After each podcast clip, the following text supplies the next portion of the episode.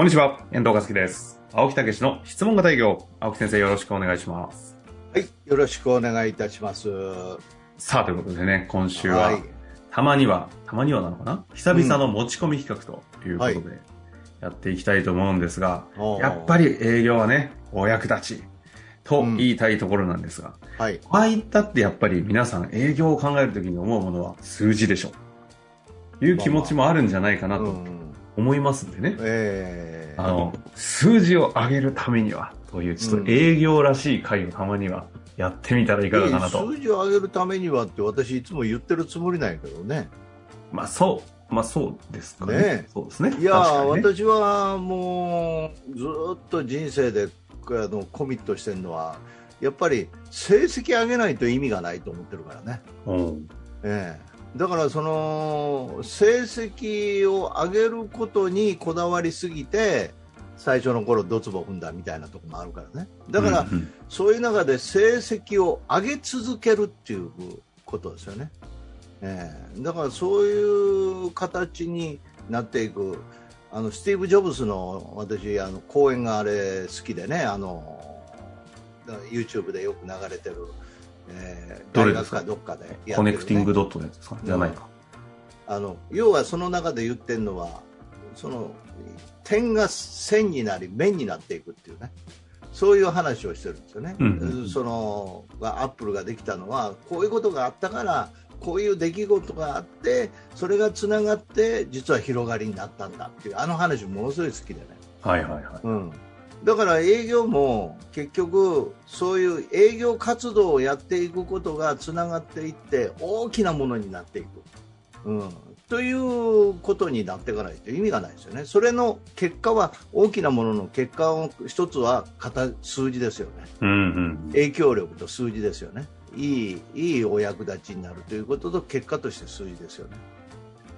うん、だから企業でも個人でも必ず私研修で数字上がってますかっていうことを聞きますよね。数字はそれでどれぐらいになってますかって、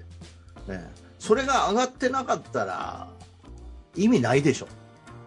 お役立ちできてないとか言えちゃいますか、そういうことですよね、えー、だから上がり続けてなかったらいかん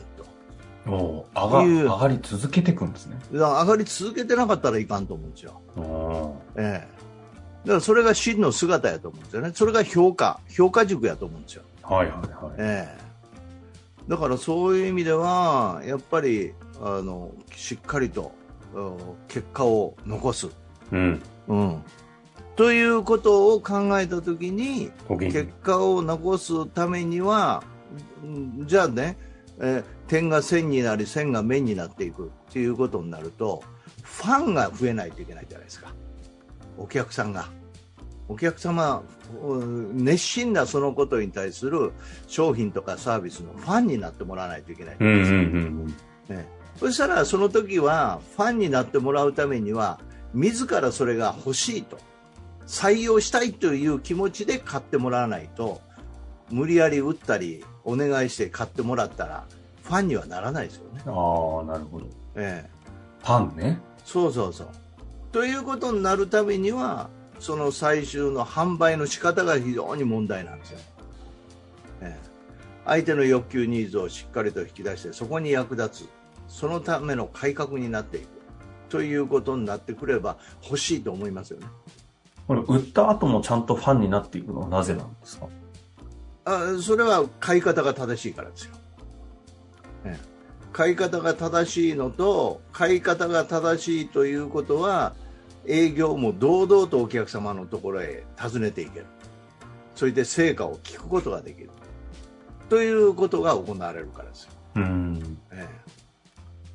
ということをずっと遡っていくと入り口の、うん、出会いの瞬間もしっかりと相手に対して、えー欲求ニーズを聞きながらそのために役立つということのお客様への見極めもいりますよね。なるほどね、見極めもね、うん、そうそうそうそう売っちゃいけない方に売っちゃダメだから、そう、そういうことなんですよ。マーケティングですよねこれ。みき売っちゃいけないお客さんってどういう方なんですか。必要としてないっていうことですね。シンプルですね、うんうんまあ、だそのただ深その上辺で必要としてないということのもう一歩踏み込んで、あ実はそこに、えー、解決策があったのか、そこそのためのこうものであったのかということの気づきはいりますよね、うんうん、だからお客様を興味のランクで エービーシーディー と分けたら A はもう顕在化してますから、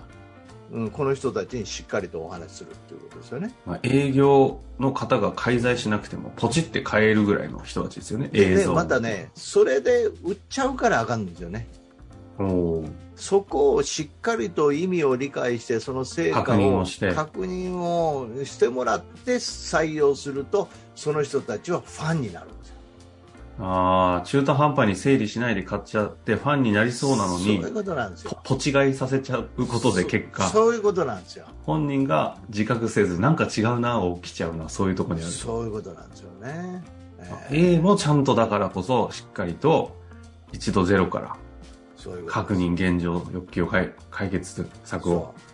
なるほど非常に今ので B の人は B の人は顕在化じゃなくて潜在化してるんですよ、うんうん、それはもう潜在 B, B が潜在化なんですね。 B のちょっと顕在化のちょっと下ぐらいの潜在化ですわ、うんうん、表面に出るか出えへんかぐらいです、うん、そこを質問によってドンとこう出したしたらそしたら A になるじゃないですか。はいはいはい、うん、だからそこのことの A になるかならないかはタイミングもあるしね、うん、ということになったら今度はそういうまた定期的フォローするとかねいうことですし、えー、だからその B の下もあるしね。 B の下ってなると潜在的なっていうのはどういうことですか。そうそうそう、うん、その中くらいとか潜在意識の奥深くにあるとかね全然気がついてないとかね。これ青木先生の中ではそういう方っていうのは基本的には商談がまずする前段階の方っていう意味合いですか。そうそうそうそうそういうことですよね。なるほど、まあ、そういう意味であのいろんな書籍だったり、うん、青木先生で言うんだったらメールマガだったり、まあ、このポッドキャストもそうかもしれませんけど潜在的なところに何か届いた時にお話しすることになったりっていう感じなんですかね。そうそうそうそう、うん、だからあのうちでまあ、研修に、ね、あの入ってくる人なんかも、ええ、やっぱりもういっかげつ聞いてショック受けて入ってくる人もいらっしゃいますよね。びっくりしてすごい方法あるんやなってなんで今まで気づかなかったんだみたいな声は ね, よくありますね。さんねんもよねんもやってあのそれなりに成果やってる人も入ってきますよね、うんうんうんうん、だからいろいろな成果のあの成果というかいろんなパターンの人が入ってきますけどどちらにしろね、やっぱりちょっとやってみて成果が出たっていう人たち多いですよね。なるほどね、うん、あの最近青木先生の番組あのポッドキャストだけではなくてあの Amazon Music とかもね今、はい、Amazon Music、Spotify、Podcast ん Google Podcast とかあと Voicy でも一応聞ける状態になってるんですけどすごい広がって、ね、Amazon Music ねおすすめチャンネルにピックアップされてたんで、うん今ちょうど見たらあの経営マネジメント部門ではじゅういぐらいに入ってますね。おーすごいじゃないですか。うんなんかそんな他にも結構私も見たことないやつやね。それあれですよね Amazon の使い方がわからないど, うどうやってやる報告もあるけどこれどうやってやるんやみたいなね。ちょっと話がねすいませんうん、うん、だからそういう意味であの成果上がらなかったら嘘ですよね。うん、そこはシビアな、うん、だから私は研修でもその企業研修でも絶対成果上がりますよ。なかなかね本当にあの ひゃくパーセント とか絶対とかねいやいやいやいやいやそれ言えないんですけどね。いやいや言いますもんね。それで判断されますよ。もう成果上がってるかどうか。成果上がってなかったらオファーないですよ次。確かにね。ねていうかそうなんですよね。青木先生の質問型営業って、まあ、成果絶対上がるでも絶対上がるって保証しきれないから、うん、上がんなかったら全部返すっていうじゃないですか。うんそうそうそう。それぐらい覚悟ありますよね。あの潔さとね覚悟があるからだと思うんですけど、うん、それだけ言ってるので受ければいいんですけどね。まず入門編あたりのね。まあまあそういうことですよね。衝撃なんでね。絶対に上がってるんですよね、うんうん、皆さん卒業した方。そう絶対いや絶対上がってない人が営業を教えるっていうことはそういうことじゃないですか。まあそうね、確かにそうか、えー、営業を教えるっていうことはあの、うん、それは成果は上がって初めて評価されるんやから。会社でもそうですよね、営業頑張ってますって評価されます、うんうんうん、で何本上がったんやっていう話なんですよ、はいはいはいうん、それでおうよう頑張ったなっていうことですからね、ね、だからこれはやっぱり表裏一体で数字と、うんうん、それからどうこう心構えっていうかね、うん、は一緒で一緒ですから。そうか、お役立ちという心構えとそうそうこの数字というのはどっちが上とか下じゃなくて一緒なんですね、え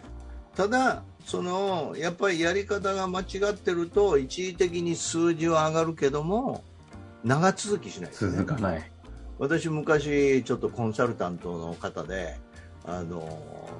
いやあんまり良くない例ですけどね、どうやって成果上げるんですかって言ったら、いや簡単ですよ、瞬間最大風速を見せるんですよってドーンと上がるって、うんうん、何ヶ月でドーンと上がる、うん、その期間に上がったらいい。だけどその後なんですよね、また下がったらもうオファーないですよ。ああ、うん、なるほどね、上場企業の四半期問題に近いですね。いや本当にだからその後のことを考えていかないと人生ずっとやっていくわけですからね。確かにね、質問型営業で何年やってるんですかって話ですもんね、青木先生。そうそうそう、だから反対にうちは研修を受けた人がいちねんにねんとしてる間に役職がついて成果がもっと上がって、あうちの研修を受けてなくてもですよ。確かにね、じゅうねんまえに質問型営業をしっかり身につけた方って独立してたり経営者になってるか、まあ、確実に出世してるかみたいな話は確かにざらに出てきてますね、ここに来て。でそういうオファーが来るんですよ。そういうところがうちまたやってくれて、確かに彼らが昇格をしてちょっとうちの人たちをって話最近は多いですね。やっぱり、やっぱり違うよなっていうね。そうね、確かに最近そういうオファーを見てますわ、うん、まあそう思うと私の立場から思うのは、一旦入門編すごくね、あの、うん、全容を知る上でね、そうなんですよ、質問型営業 ひゃくパーセント 成果が上がってるねと言い切れないですけど、実態の事実として皆さん上がってるんで。いやいや、私は言い切りたい絶対上がりますよ、論理にもかなってるし。ただ、はいはいはい、ただ上がりきらんのは具体性がないんですよ皆さん、うん、だからそこは手取り足取り教えないと自分なりのフィルター通してやっちゃってるからうまくいかないんですよね、うん、だからそこは一回自分なりのものを置いといてその通りやってみる、うんまあ、ということでね、今日は、うん、あの成果数字が上がるというテーマでねやって、結局お役立ちのために成果が上がるのはイコールだというところですかね。そうそうそうそうそう、だからそういう意味であの面から、ね、点から線から面に広がるっていうのは買い方がお客さんのね採用の仕方がいいし、そのためにはその話がいい話になってなかったらあかんし、うん、そこはお役立ちということで結ばれてるんだとということですね。今日はね、えー、一つの笑いもない回でしたけどね、真剣にお話しさせていただいてということでね今悪だ、